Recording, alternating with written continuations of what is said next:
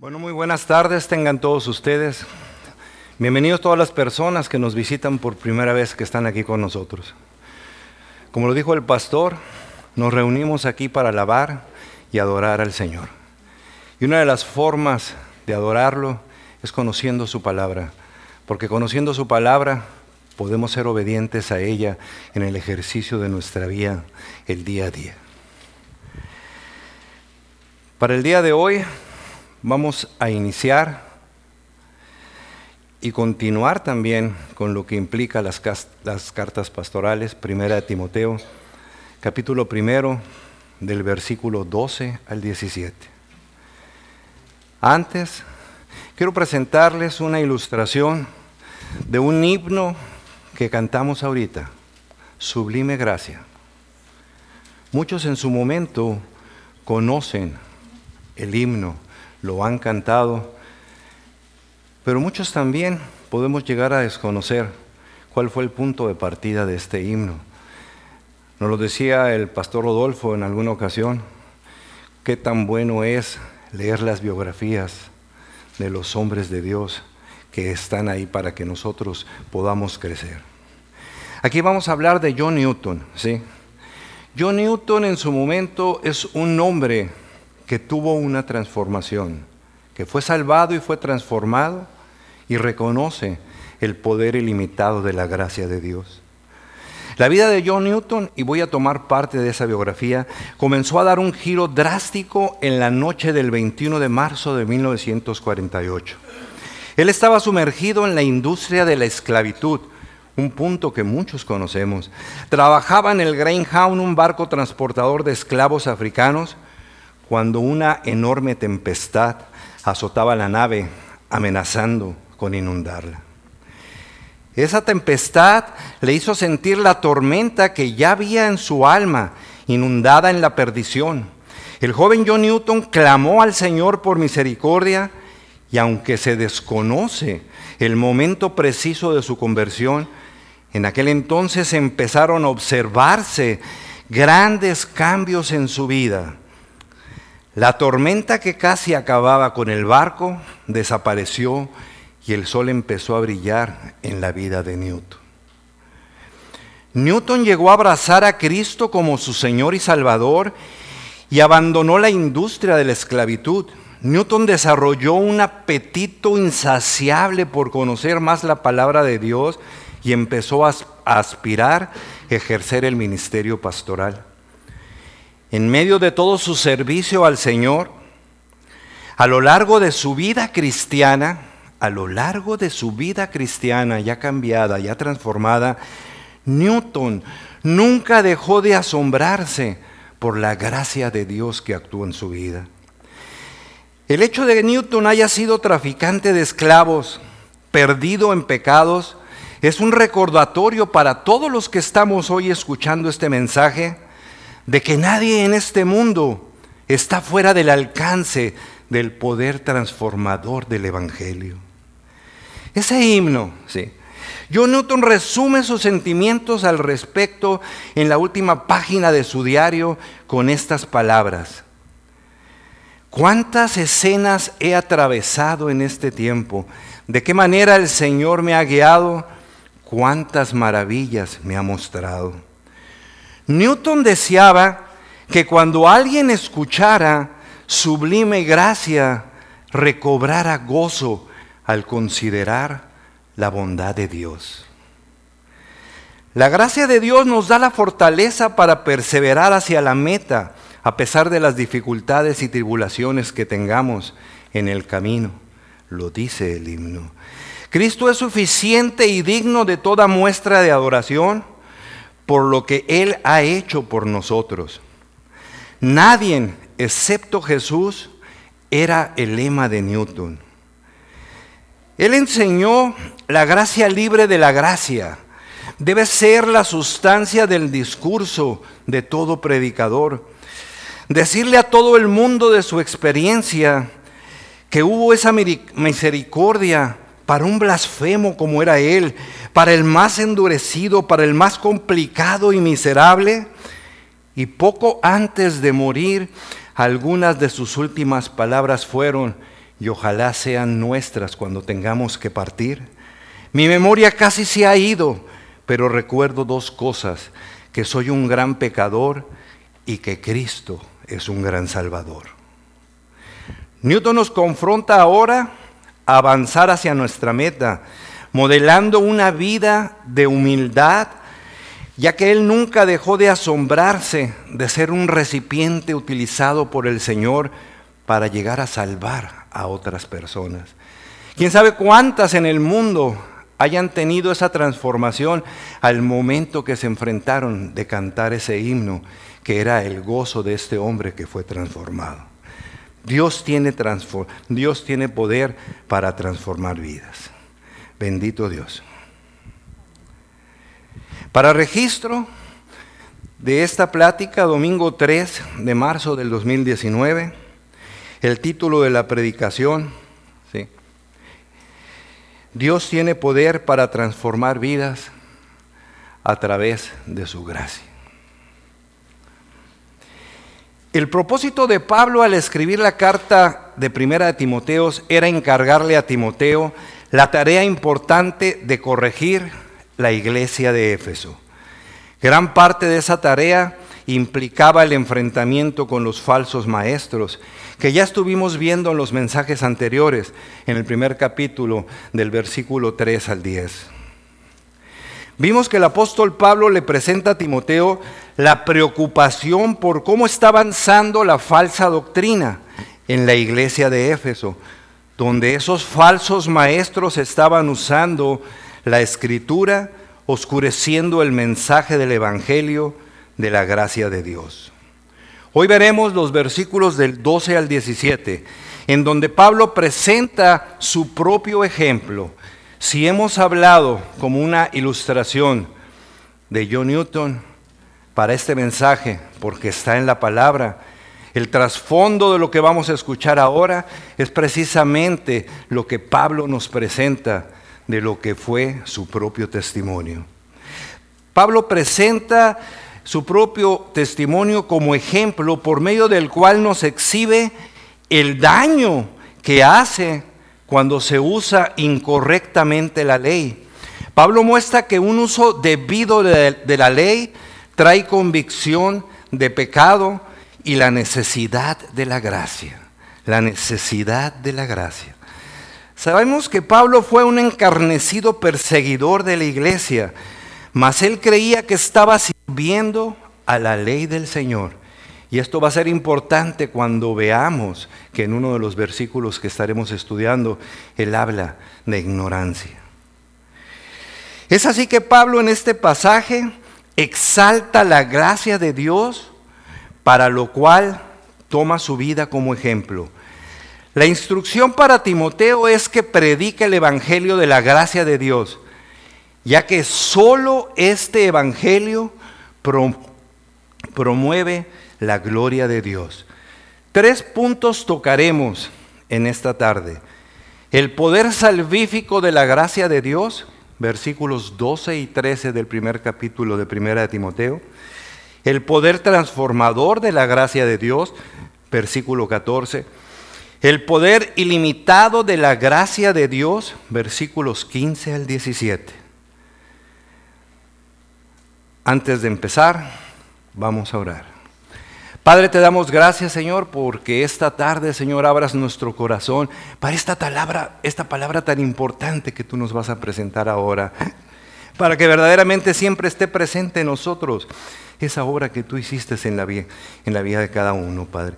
Te pedimos, Señor, que verdaderamente aquellas personas que también estén aquí presentes y que por primera ocasión estén escuchando de tu palabra, que sea ese punto de partida para tu salvación, para esa transformación y para manifestar ese poder ilimitado que tu gracia tiene. Todo esto te lo pedimos, Señor, en el nombre precioso de tu Hijo Jesús. Si estamos hablando de la gracia de Dios, vamos a dejar presente para poderlo tomar durante todo el desarrollo de esta enseñanza, cómo podemos definir la gracia. Y para ello voy a tomar una dedicación, una, un concepto que el pastor John MacArthur nos presenta, Es un concepto largo, pero verdaderamente nos da el punto de lo que es esa gracia. Dice John MacArthur, la gracia se puede definir como el perdón amoroso de Dios. Empezando por ahí, ¿verdad?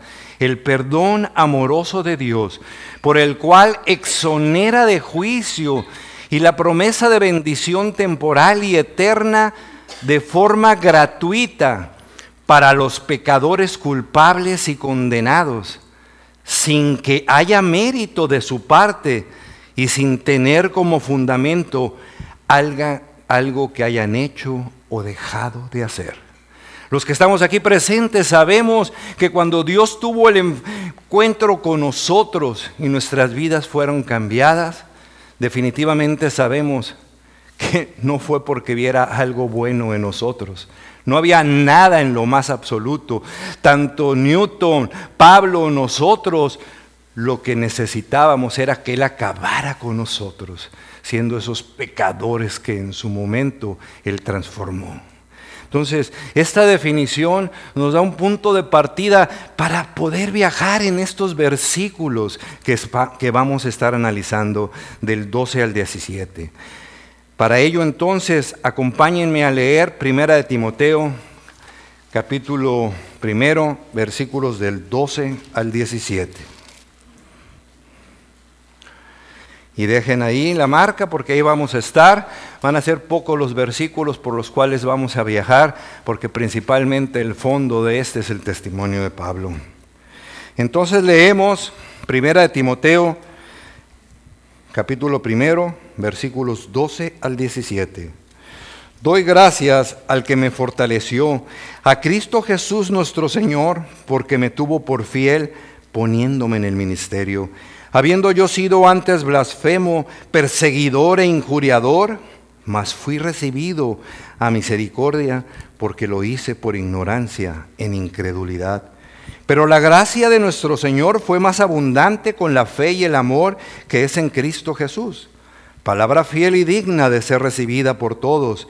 Que Cristo Jesús vino al mundo para salvar a los pecadores, de los cuales yo soy el primero. Pero por esto fui recibido a misericordia, para que Jesucristo mostrase en mí el primero toda su clemencia, para ejemplo de los que habrían de creer en Él para vida eterna. Por tanto, al Rey de los siglos, inmortal, invisible, al único y sabio Dios, sea honor y gloria por los siglos de los siglos. Amén. Vayamos entonces caminando por cada uno de estos versículos. Cuando Pablo escribió esta carta a Timoteo, en su mente estaba vivo el recuerdo del encuentro que tuvo con el Señor Jesucristo camino a Damasco.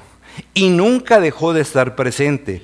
Donde teniendo él, sí, la imagen de lo que el Señor hizo por él, es que no pudo dejar de agradecer por la bondad y misericordia de Jesucristo hacia su persona. En este encuentro, la razón de su viaje era la persecución de cristianos, que era lo que lo caracterizaba, a quienes pretendía hacer caer por tortura, en que cayeran en el peor de los pecados, en que blasfemaran el nombre de Cristo. Ese era Saulo. Dice la palabra en Hechos 9.1, Saulo respirando aún amenazas y muerte contra los discípulos del Señor.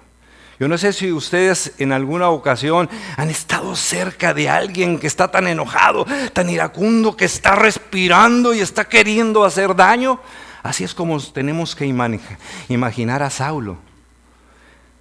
Y nos tenemos que imaginar a todos aquellos que eran forzados por Él, ¿sí?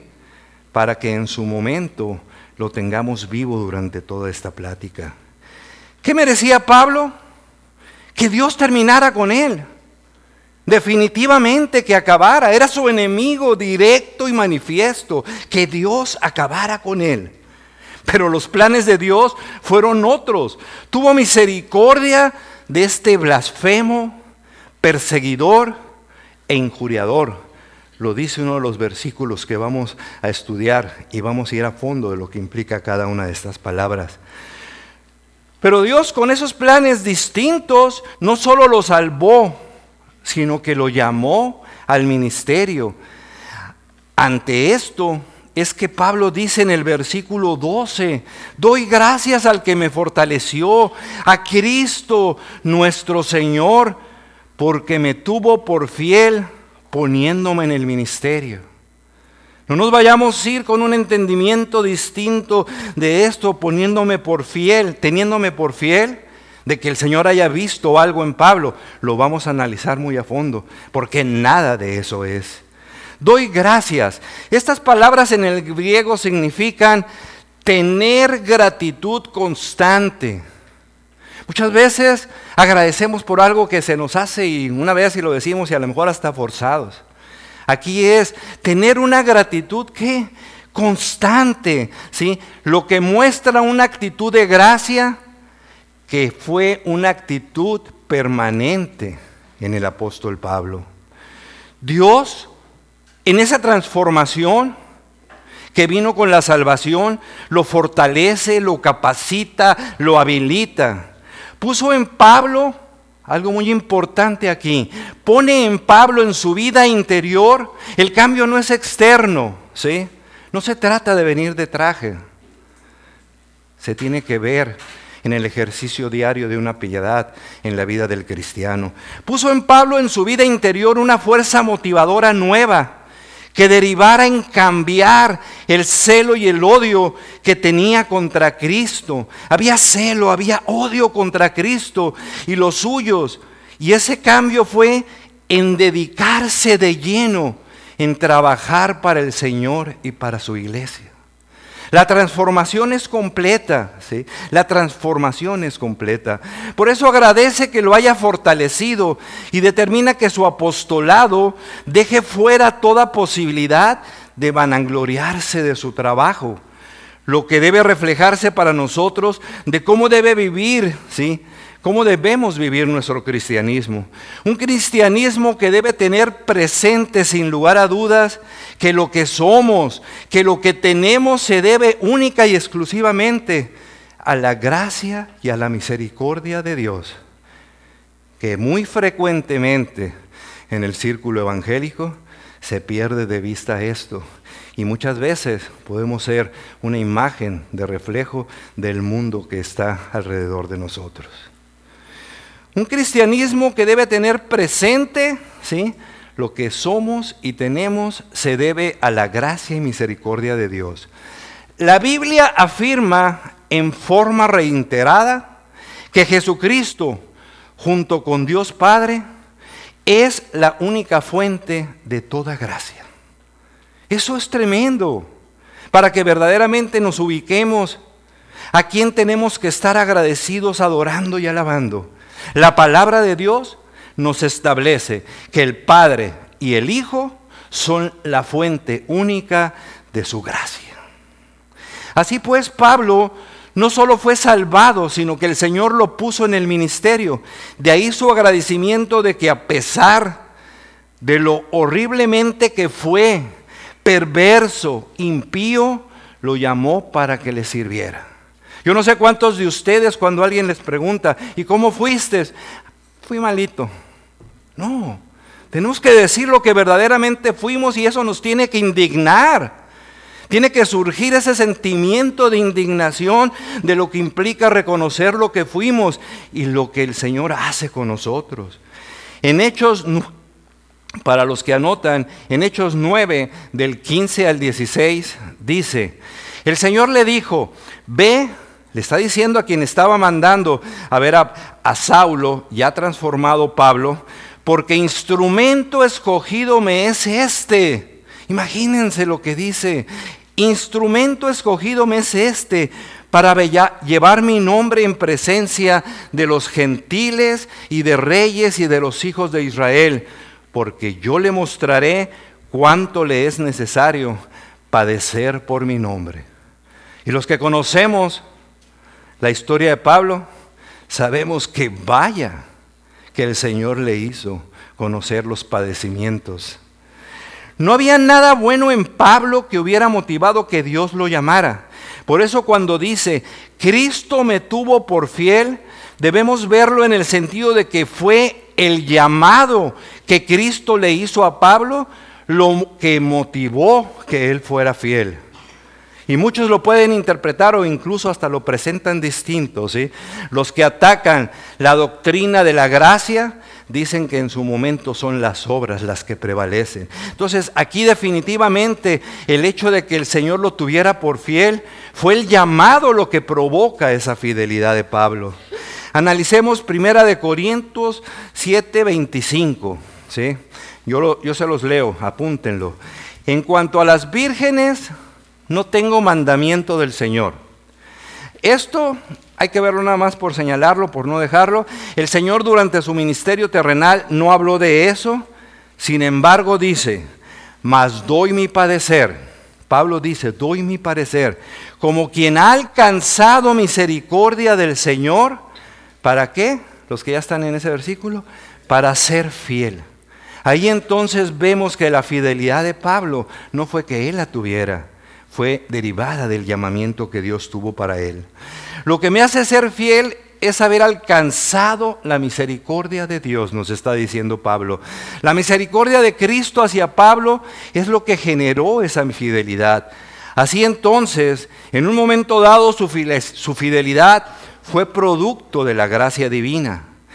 La palabra ministerio que se usa aquí en el versículo 12 viene de la palabra griega diaconía, de donde viene la palabra diácono, que significa servicio. ¿sí? La gratitud de Pablo hacia Dios fue tener presente que a pesar que el hombre horrible que fue, Dios le dio el honor y el privilegio de ser un sencillo siervo en la casa de Dios. Aquí pudo haber puesto él de ser el más grande de los apóstoles. No, no agradeció de que lo hiciera apóstol, como ahora hay tantos que se etiquetan en la modernidad, ¿sí? queriendo sobresalir y hasta tarjetas te pueden entregar. Pablo lo que reconoció en su agradecimiento fue que fuera puesto por siervo. Porque ese odio, ese dolor que tenía, se transforma en amor y ese amor en servicio hacia el Señor. En el versículo 13, ya del texto que estamos analizando, nos dice Pablo, primera de Timoteo, primer capítulo, versículo 13. Habiendo sido yo antes blasfemo, perseguidor e injuriador, mas fui recibido a misericordia, porque lo que hice, lo hice por ignorancia, en incredulidad. ¿Cómo dice que lo hizo? En ignorancia, en incredulidad. La incredulidad sí, pero hay que ver hacia dónde va esa ignorancia. Esto es cuando tuvo el encuentro con el Señor Jesucristo. ¿Cómo era Saulo? Perverso, ignorante, incrédulo. Su perversidad iba creciendo, iba creciendo en grado ascendente. Veamos qué es la palabra blasfemo, blasfemos. Hablar en contra, de hablar palabras en contra de uno de un rango más alto. Blasfemo, que dice blasfemias, palabra, expresión injuriosa contra alguien o algo sagrado. Pablo al decirse blasfemo, reconociendo lo que fue, es que habla, hablaba mal, que injuriaba el nombre de Cristo. Blasfemo es quien calumna a Dios y habla mal de Él. No solo él lo expresaba, sino que hacía que otros cristianos blasfemaran contra Cristo. Era una de las cosas con las cuales llenaba esa sed de odio que él tenía, lastimar a los cristianos. Perseguidor de la iglesia. Persiguiendo a la iglesia, ¿qué quería hacer? Hacerle daño a la iglesia de Cristo, acabar con ella y vamos a ver que ese testimonio que Él nos presenta, cómo es ese hombre de Dios que empieza a hacer crecer la iglesia del Señor. Injuriador, una palabra que muchas veces tenemos presente ¿sí? en el ejercicio de nuestra vida. Una persona que actúa de una manera tan violenta que no solo lesiona a otras personas, sino también a sí mismo el injuriador. Ubristes es la palabra. Es una persona conducida por la violencia y el menosprecio por los demás para maltratarlos. ¿Y qué decía la palabra? Eso hacía Pablo para buscar que fueran blasfemos con el Señor. Verlos humillados y sufriendo les produce placer. A un injuriador se le puede llamar un sádico. La insolencia de Pablo y su desprecio hacia Cristo generó actos desenfrenados y crueles. Pablo el apóstol, Saulo, quien era el inconverso, ¿sí? genera actos desenfrenados y crueles. Era tal el odio de Pablo para con Cristo y su evangelio que no solo persiguió, apresó cristianos, no solo habló mal de Cristo, sino que su odio solo se apaciguaba con torturarlos. Eso lo dice Hechos y vamos a Hechos 26 del 9 al 11.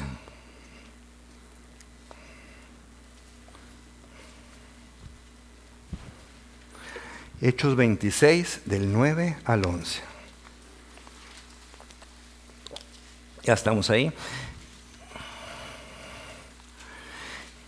Yo ciertamente había creído mi deber hacer muchas cosas contra el nombre de Jesús de Nazaret, la aplicación que él creía que hacía correcta de la ley, lo cual también hice en Jerusalén. Yo encerré en cárceles a muchos de los santos, habiendo recibido poderes de los principales sacerdotes, y cuando los mataron, ¿qué dice? Yo di mi voto. ¿Dar mi voto qué quiere decir? Lo aprobé, ¿sí?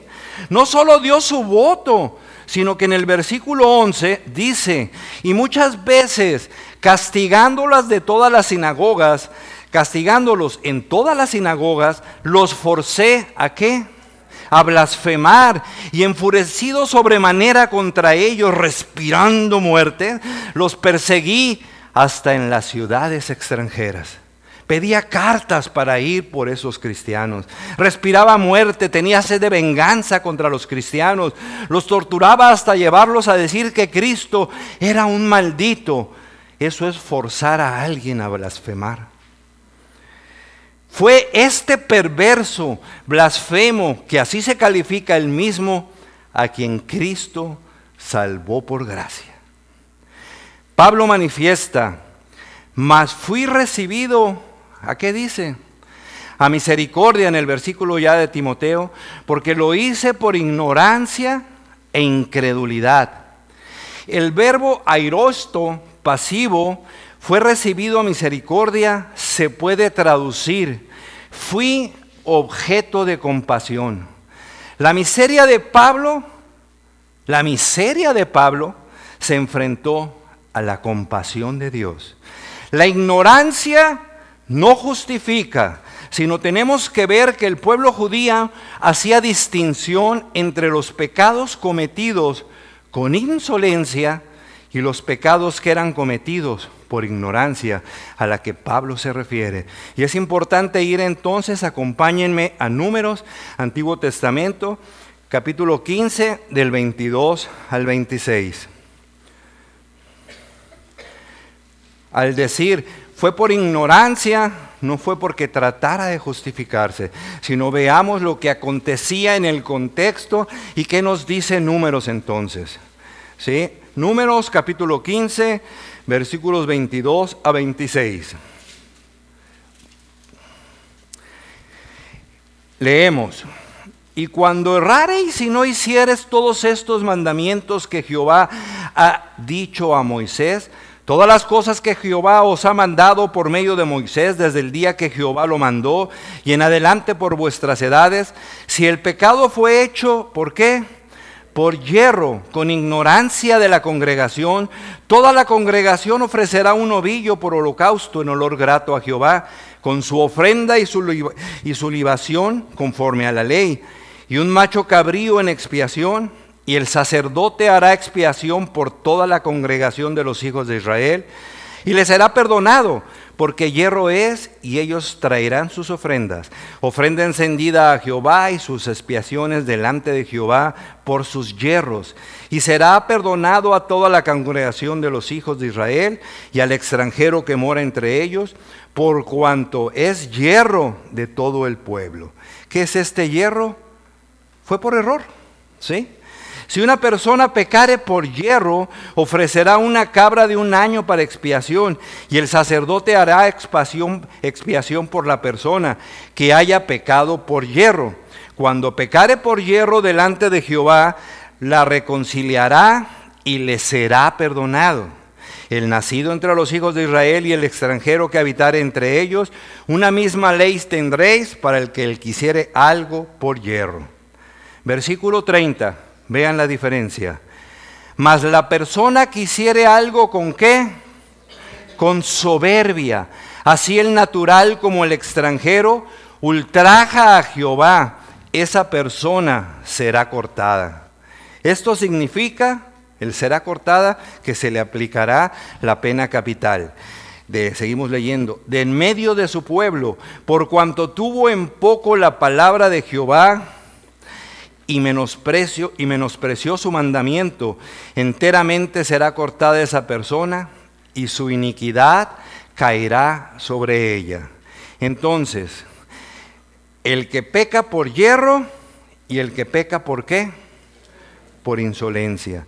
Pecador por hierro, quien vivió una vida de pecado por más perversa que ésta sea, antes que la gracia de Dios lo ilumine y entienda el Evangelio. Muchos de nosotros estamos ahí. Es decir, al conocer la verdad del Evangelio, esta persona responde a esa verdad y se arrepiente de sus pecados y se convierte a Cristo. Actuó en hierro, es perdonado, escuchó, vio la luz divina de la gracia y se convierte a Cristo. Gran diferencia hay con la persona que habiendo conocido el Evangelio de la gracia de Dios, que ha pasado incluso como un creyente, no obstante ello, esta persona desprecia la gracia divina, desprecia el Evangelio y se convierte en un perverso, que es al que se le llama apóstata. Conforme a la palabra de Dios, este apóstata no tiene perdón, Aquí hay que apuntar que un creyente genuino, y hemos visto las características de lo que era Timoteo, un creyente genuino, ¿qué pasa con un creyente genuino? No puede apostatar. Un verdadero creyente no puede apostatar. Se puede desviar de la fe, pero vuelve a ella. De ahí que escuchamos 70 veces cae el justo y 70 veces vuelve a levantarse. Mas el que conoce la verdad de la palabra, que ha sido iluminado por el Espíritu Santo y sin embargo en una forma insolente ultraja el nombre de Dios y no quiere saber nada del Evangelio y se vuelve un perverso, mientras permanezca en esa condición, no tiene perdón de Dios. Vayan por favor a Hebreos 6.4.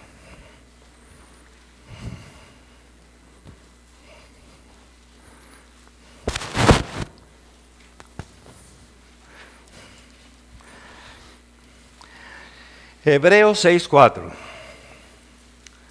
Porque es imposible que los que una vez fueron iluminados y gustaron del don celestial y fueron hechos partícipes del Espíritu Santo y asimismo gustaron de la buena palabra de Dios y los poderes del siglo venidero y recayeron, sean otra vez renovados para arrepentimiento, crucificando de nuevo para sí mismos al Hijo de Dios y exponiéndolo a vituperio. Este texto no habla de creyentes que se desviaron. Contempla a judíos, hay que volver al contexto siempre, contempla a judíos que tuvieron una comprensión intelectual del Evangelio. Aceptaron que Jesucristo era el Mesías enviado por Dios prometido en el antiguo pacto. Mas después de haber conocido esa verdad y haberla aceptado intelectualmente, por miedo a ser perseguidos, por los mismos judíos, deciden regresar a los ritos del antiguo pacto, volver a sacrificar corderos. Hebreos dice, es imposible que esas personas que están rechazando el testimonio del Espíritu Santo en su vida fueran otra vez renovados. El que comete este pecado es un insolente. No le importa lo que Hebreos 6 dice. Él ya conscientemente blasfema intencionalmente el nombre de Cristo, aún conociendo la verdad y habiéndola aceptado intelectualmente. Por eso Pedro en Hechos 3 habla de nueva cuenta de la ignorancia a la que Pablo se refiere. Hechos de Pedro, ¿sí?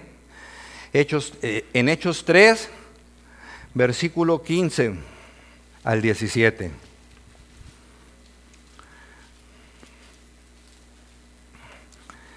Pablo les está hablando a los religiosos. Y matasteis al autor de la vida, a quien Dios ha resucitado de los muertos, de lo cual nosotros somos testigos. Y por la fe en su nombre, a este que vosotros veis y conocéis, le ha confirmado su nombre. Y la fe que es por él ha dado a este esta completa sanidad en presencia de todos vosotros. Mas ahora, hermanos, sé que por ignorancia lo habéis hecho, como también vuestros gobernantes. Fue horrendo lo que hicieron, pero la gracia de Dios no había iluminado el entendimiento de estos judíos para que trascendiera la gracia de Dios. Mas la respuesta de estos judíos fue cuando fueron iluminados por el Espíritu Santo, aceptar el Evangelio. No siguieron siendo insolentes. Cuando recibieron la verdad ya no continuaron en su pecado. Aceptaron el Evangelio y fueron perdonados. Entonces, regresando a nuestro texto que estamos, ¿sí? Pablo dice que lo hizo, ¿por qué? Por ignorancia e incredulidad. Esta ignorancia era porque todavía no había sido iluminado por la gracia de Dios para entender el Evangelio. Tenemos en Pablo una de las más grandes ilustraciones del poder salvífico de la gracia de Dios. Aunque la necesidad de gracia de Pablo era grande, grande era su necesidad de la gracia, el poder de la gracia fue aún mayor. Vemos cómo Dios tiene poder para tornear el corazón, por más perverso que sea, en un corazón dispuesto a amar, a servir y a obedecer la ley de Dios correctamente. Dios tiene poder. Vemos en la escritura muchas ilustraciones de este poder. Y el punto aquí es trascender a los otros, este, ¿cómo se llama? Este, puntos que vamos a ver del mensaje. Vemos cómo obró en la vida de Mateo, el publicano, el poder salvífico de la gracia de Dios. Ante la invitación de nuestro Señor Jesucristo, Mateo deja la actividad que hacía y en su momento sigue al Señor. Escribe uno de los evangelios. Saqueo, que era jefe de los publicanos, ¿sí? que hacía que otros robaran por él, de igual manera, cuando se enfrenta a esa luz, a ese poder salvífico de la gracia de Dios, Él dice, cuatro veces voy a regresar lo que me llevé. El poder salvífico de la gracia de Dios no solamente actúa en perversos, vimos ya ¿sí? ilustraciones del testimonio de Pablo, pero actúa también en fariseos, moralistas, religiosos, donde el poder salvífico de la gracia de Dios viene a sus vidas y las transforma. Nadie puede decir que ha sido salvado si no hay una transformación en la vida de esa persona. Si queremos ilustraciones que están en nuestro alrededor, volteemos a vernos los unos a los otros. Aquí están muchos casos de lo que Dios hizo en la vida de cada uno de nosotros. Aquí podemos ver el poder salvífico. Cada uno de ustedes ya está recordando ahorita cuando esos pies preciosos llegaron a ustedes a presentarles el Evangelio de la vida y vino esa salvación que con el paquete trae la transformación de vida. Cada uno de nosotros sabemos lo que fuimos. Y por eso es que decimos, yo en lo particular lo digo, cuando estoy presentando mi testimonio, y más si es a jóvenes y a hombres, me doy asco de lo que fui, del hombre viejo que yo fui.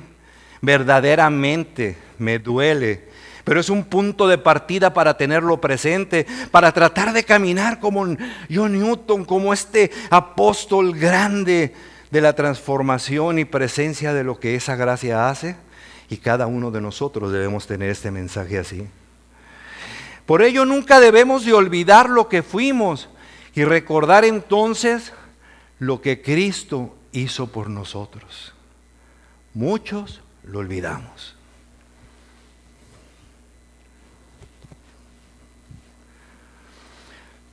Todos siendo inconversos, merecíamos sin excepción que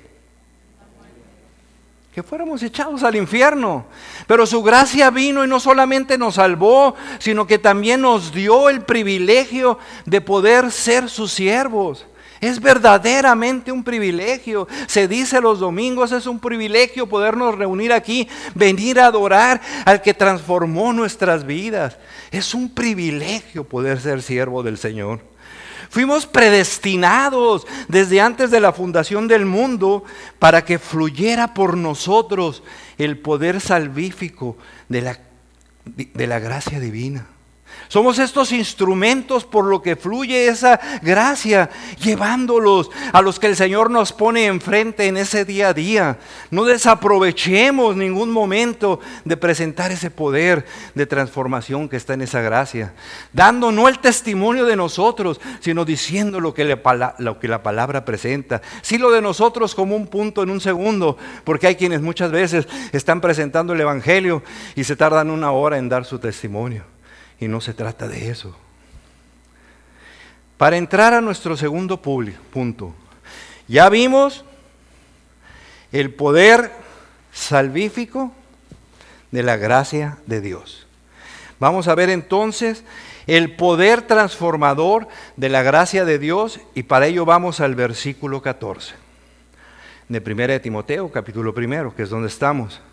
Pero la gracia de nuestro Señor fue más que más abundante con la fe y el amor que es en Cristo Jesús, los elementos internos del cambio. Pablo era un blasfemo, perseguidor, injuriador, pero dice, pero la gracia de nuestro Señor fue más abundante. ¿Esta frase qué significa? Más abundante. Es para darle énfasis a lo que Él nos está diciendo. Significa algo que sobreabunda, que rebosa. Esa gracia de Dios ¿sí? sobreabunda. Aquí debemos preguntarnos de nueva cuenta, ¿sí? porque la dijimos al principio, porque estamos hablando de la gracia. No olvidemos que es la gracia. Y habíamos presentado, ¿sí? La conceptualización que nos da el pastor John MacArthur. Y aquí es necesario volverla a recordar. La gracia de Dios es un amante perdón de Dios que exime del juicio y promete bendiciones temporales y eternas, dado a pecadores culpables y condenados gratuitamente sin ningún mérito de parte de ellos y sin estar basados en nada que ellos hagan o dejen de hacer. Mantengamos presente este concepto. Ya dijimos que lo que Pablo merecía era ser condenado que era culpable de pecados graves y él lo sabía. Pero no solamente fue salvado, sino que la gracia de Dios, ¿qué hizo con Pablo? ¿Qué hizo de Saulo? Lo transforma. Por eso Pablo dice, la gracia de nuestro Señor fue más abundante, no solo con la salvación, con la fe y el amor que está en Cristo Jesús. Y decíamos, y aquí es bueno volverlo a apuntar, los enemigos de la doctrina de la gracia divina, de la salvación por gracia, que son esos falsos profetas que promueven la salvación por buenas obras, dicen que quienes predican la salvación por gracia, promovemos la pecaminosidad, ya que no se deja lugar a las buenas obras. Dicen, cree mucho y peca mucho. Como la salvación es por gracia y no por buenas obras, entonces ¿qué valor tiene vivir piadosamente y santamente? Esa acusación, sabemos nosotros que está completamente infundada. No toman en cuenta la gracia de Dios que salva, es la gracia de Dios que transforma también. Vayan a Primera de Corintios, capítulo 15, versículo 10.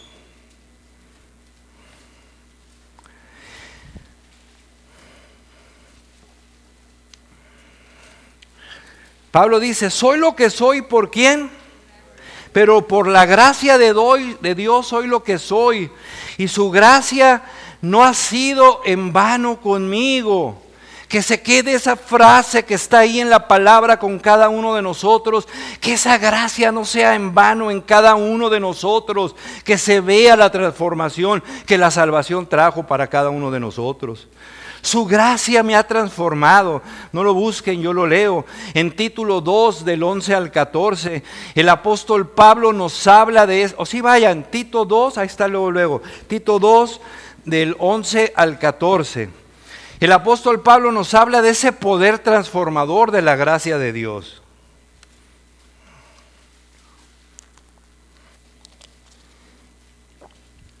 Título Tito 2 del 11 al 14.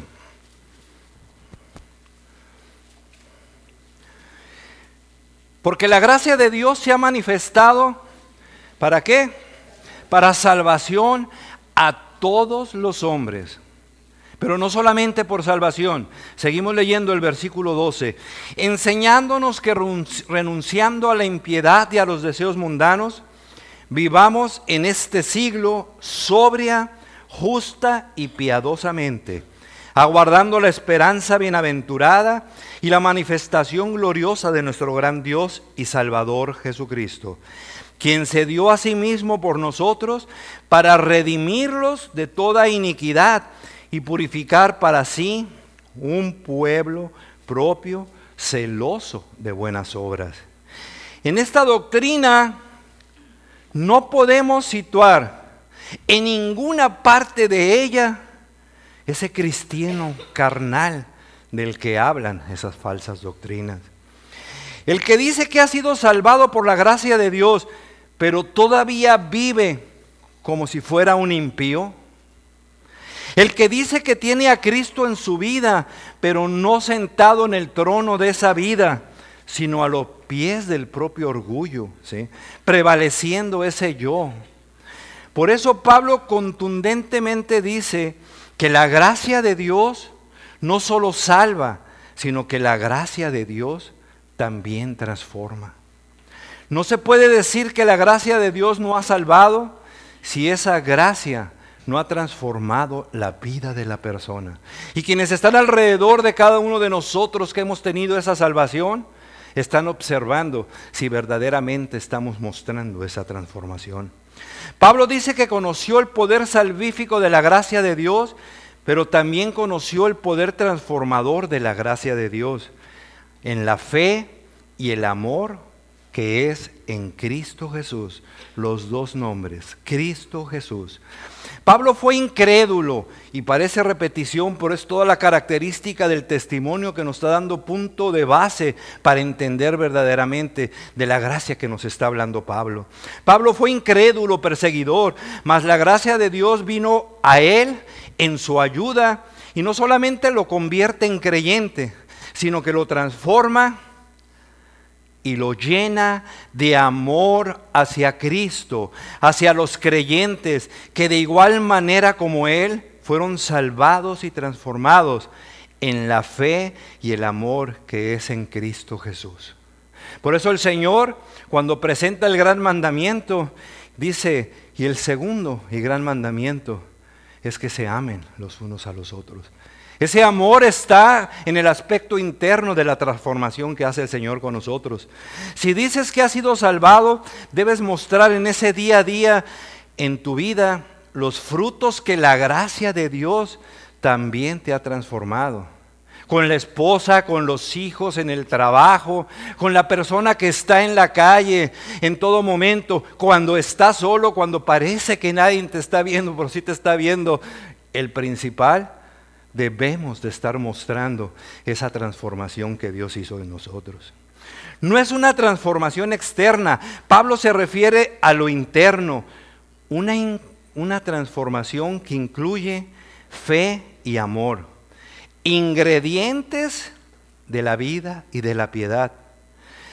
Es un don la fe y el amor que Cristo puso en él cuando lo convierte lo que caracteriza toda su vida ya en el ejercicio de su ministerio. Esa fe y ese amor son partes integrantes de la vida cristiana, de la vida que decimos que profesamos que somos. Por eso la ley, la fe y el amor que es en Cristo Jesús es algo que viene conjuntamente con Cristo. Y lo vemos en muchos versículos de la palabra. El que tiene a Cristo, ¿qué tiene? Tiene esos ingredientes. Tiene ese amor, ¿sí? Tiene esa fe. El apóstol Pedro lo expresa. Vayan a segunda de Pedro, capítulo 1, versículo 3.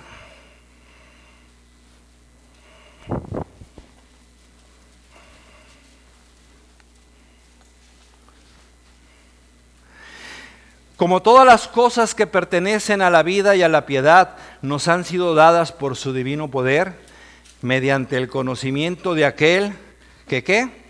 Que nos llamó por su gloria y excelencia. La transformación no solamente era que dejara de perseguir a la iglesia y que se relacionara con ellos sin contienda alguno.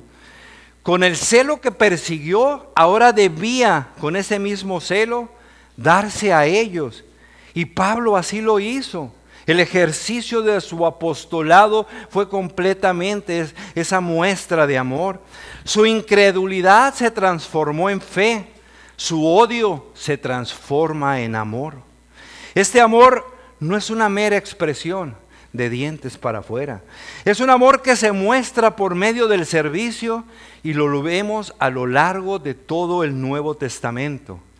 Amor que implica y se ve en el sacrificio de los unos por los otros. No es saludarnos el domingo nada más y que Dios te bendiga y voy a orar por ti. Amor que implica y se ve en el sacrificio de los unos por los otros.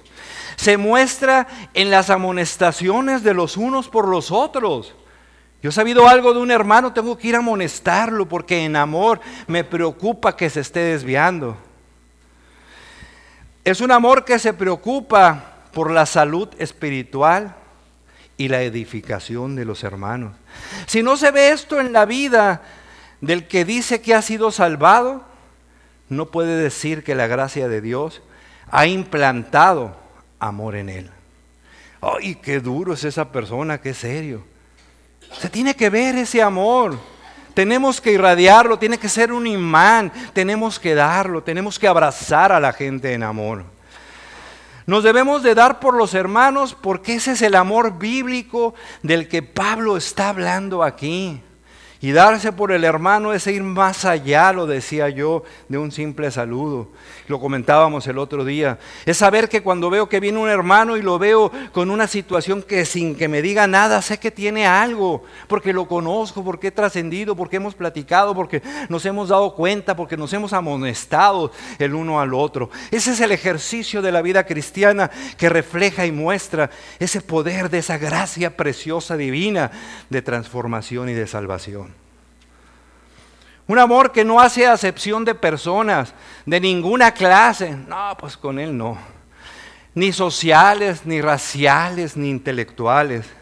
Ese es el amor bíblico, el que hace decir a Pablo que tiene cómo mostrar en su vida que el poder de la gracia de Dios lo transformó, ya que fue transformado en la fe y el amor que es en Cristo Jesús. Ahí está la transformación de adentro.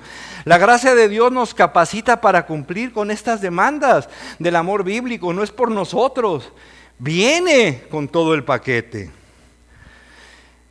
No debe haber cristianos, no voy a ver a nadie, no debe haber cristianos que son una isla en la congregación.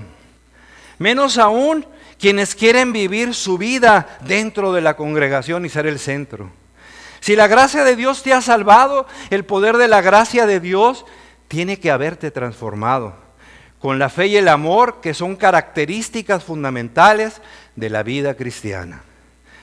Nuestro último punto.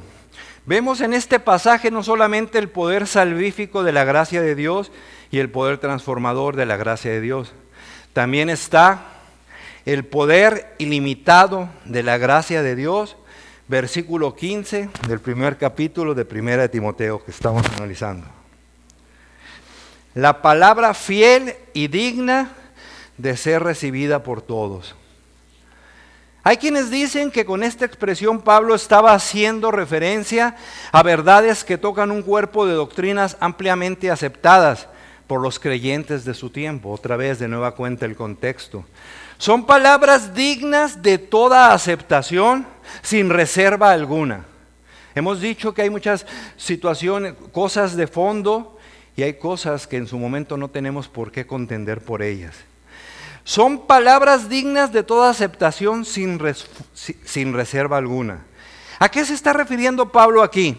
Lo que él dice aquí que era digno de toda aceptación es lo que continúa ahí en el versículo que dice que Cristo Jesús vino al mundo para qué? Para salvar a los pecadores. A eso vino el Hijo de Dios. En el texto original esta frase solo tiene ocho palabras. Y en esas ocho palabras está resumido todo el Evangelio. ¿sí? Que Cristo Jesús vino al mundo para salvar a los pecadores. Dice Pablo, fiel es el dicho y digno de toda aceptación que Cristo Jesús nos tiene que llamar la atención que está usando los dos nombres, Cristo Jesús. Cristo significa el ungido, señala a Cristo como el Mesías, que en hebreo significa también esto. En el Antiguo Testamento, ¿quiénes eran los ungidos? Los reyes, los profetas y los sacerdotes. Todo esto apunta hacia Cristo como el Hijo de Dios. ¿sí? Nuestro Señor es rey, es profeta y es sacerdote, ¿sí? Pero luego vemos el otro nombre. Jesús señala a Cristo en su naturaleza humana. ¿sí? La divinidad de Jesús y el lado humano de Jesús. Cristo es el rey ungido que vino a redimir y llegó a ser el Jesús terrenal en la encarnación. Es precioso esto. Cristo es el rey ungido que vino a redimir y llegó a ser el Jesús terrenal de la encarnación. Dice Pablo, ¿quién es el centro del Evangelio? ¿Quién es? Cristo Jesús, el Hijo de Dios enviado, encarnado. Él es rey, profeta, sacerdote.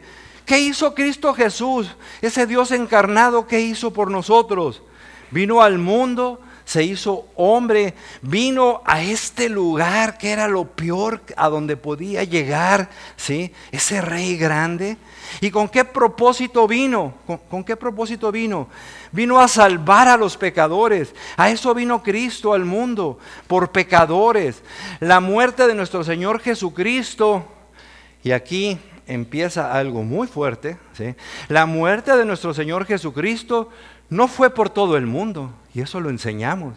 Cristo murió únicamente por aquellos a quien el Padre había predestinado. Cada uno de nosotros cuando recordamos la muerte de Cristo en la cena del Señor que vamos a tomar en un momento dado, estamos recordando que Cristo murió específicamente por cada uno de nosotros. Es un mandato. Y cuando Cristo estaba muriendo en la cruz, estaba pagando específicamente por tus pecados. Cristo vino a salvarme, Cristo vino a salvarte a ti, predestinado tú, predestinado yo. Y si Cristo hubiera venido a salvar a todo el mundo, ¿qué hubiera pasado? Todo el mundo se hubiera salvado, porque el poder salvífico de Cristo no falla, ¿sí? No falló él en ese poder salvífico, pero no es para todo el mundo. Cristo Jesús, dice Pablo, vino al mundo a salvar a los pecadores. Por eso se llama Jesús, porque Él iba a salvar a su pueblo de sus pecados. El nombre Jesús es el nombre griego, Jehová salvará también en hebreo. Seguro que salvará, Él lo hizo. Y aquel por quien Cristo murió, aquel por quien Cristo murió, no puede perderse, porque Él vino a salvarlo. Qué bárbaro, qué tremenda, tremenda promesa para nosotros y sabemos que está cumplida.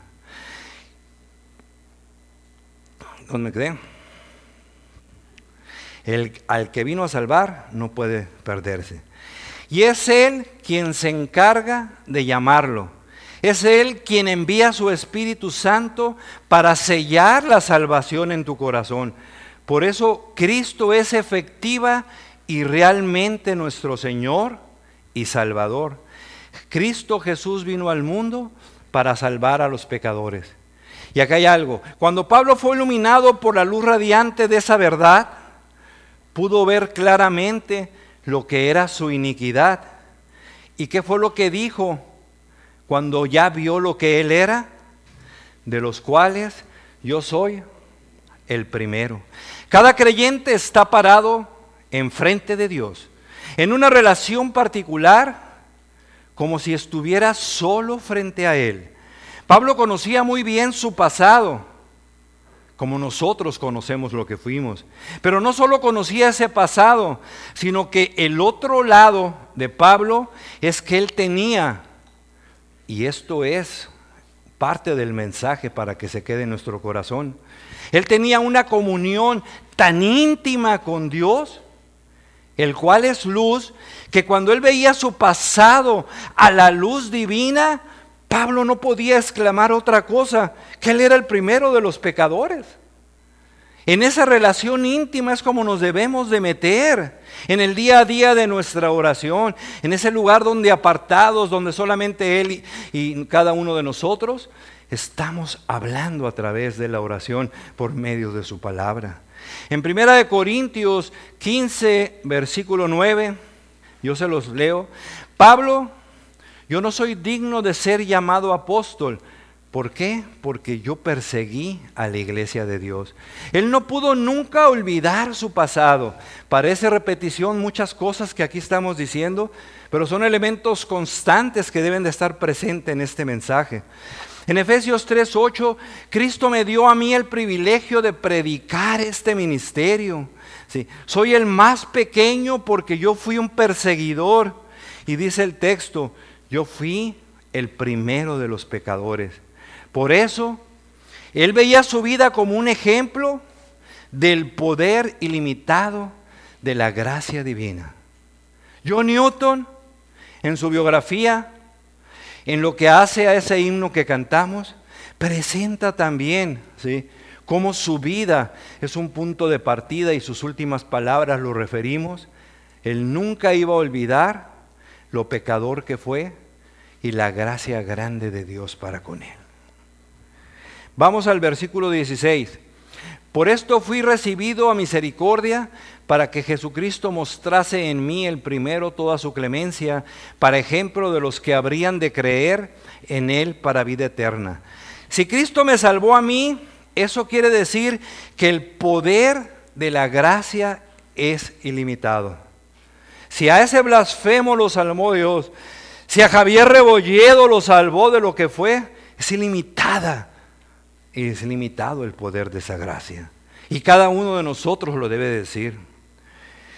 Cuando comprendemos la naturaleza de Dios, su santidad, su justicia y pureza, crece en nosotros un sentimiento de indignidad.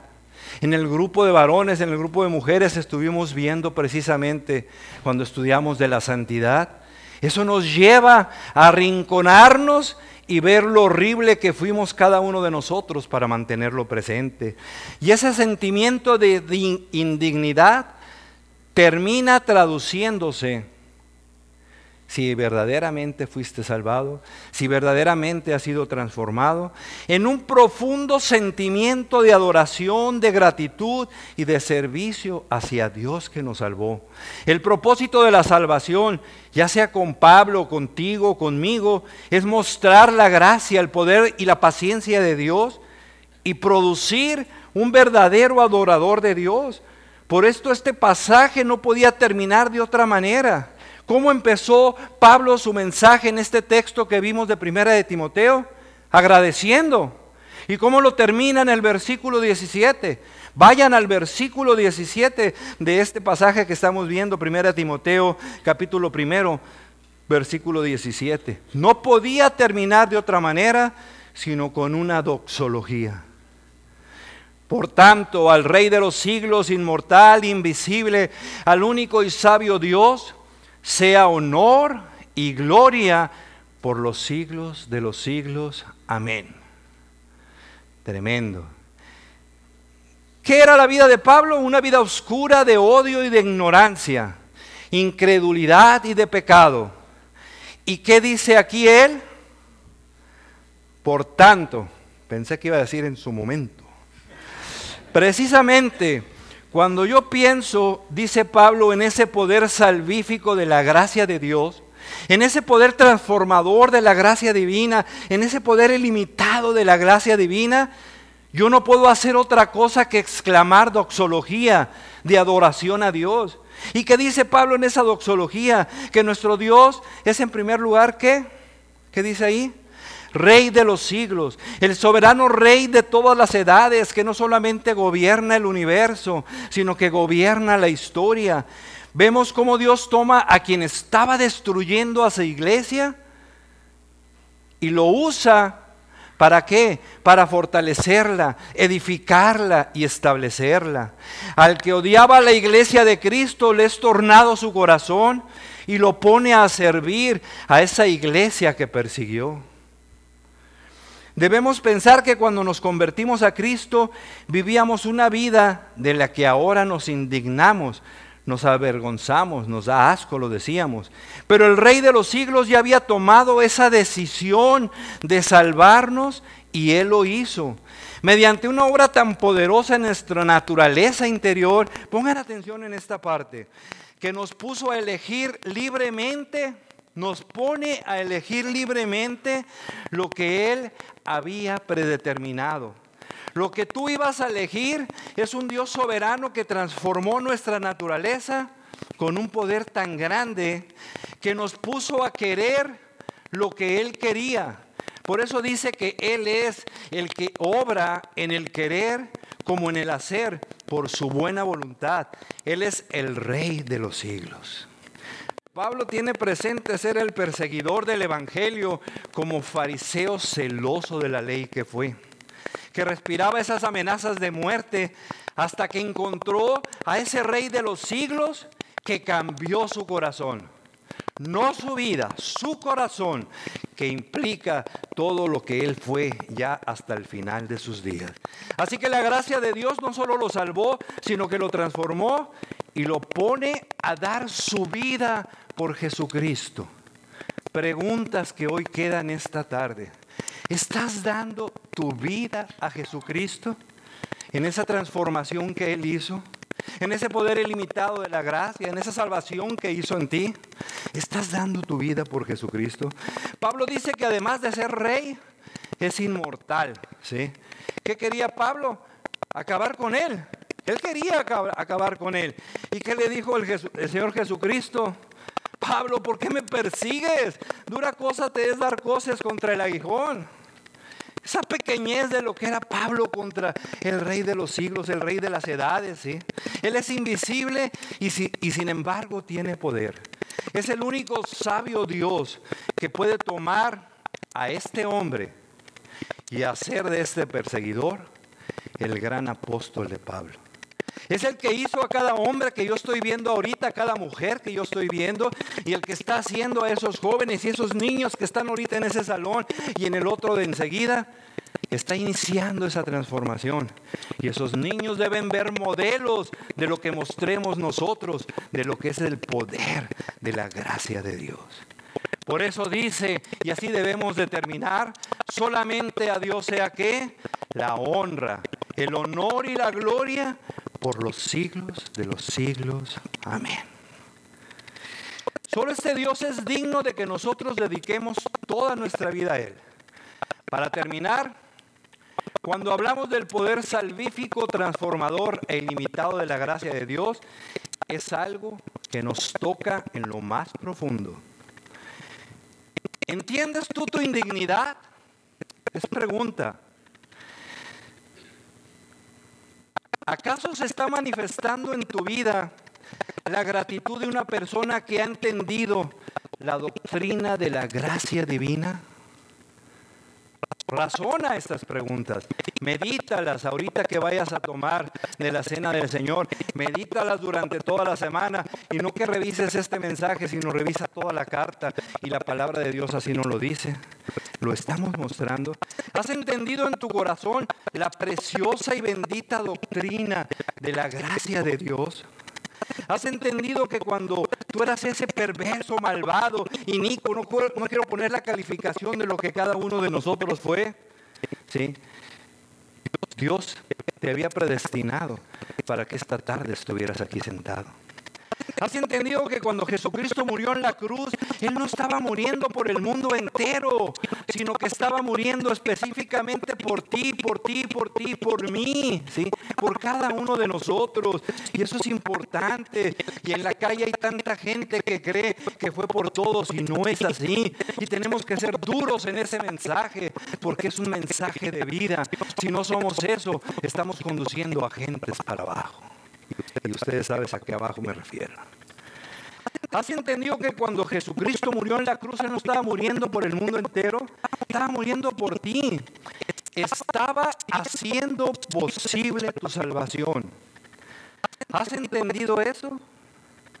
Si lo has entendido, estás lleno de gratitud, estás lleno de amor, estás entregando tu vida al Señor, porque esa es la respuesta de un verdadero adorador.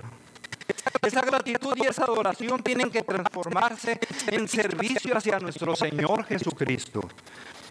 Y aquí estamos hablando de la capacidad que tiene Dios de salvar a todos esos pecadores malvados y de hacernos sus siervos.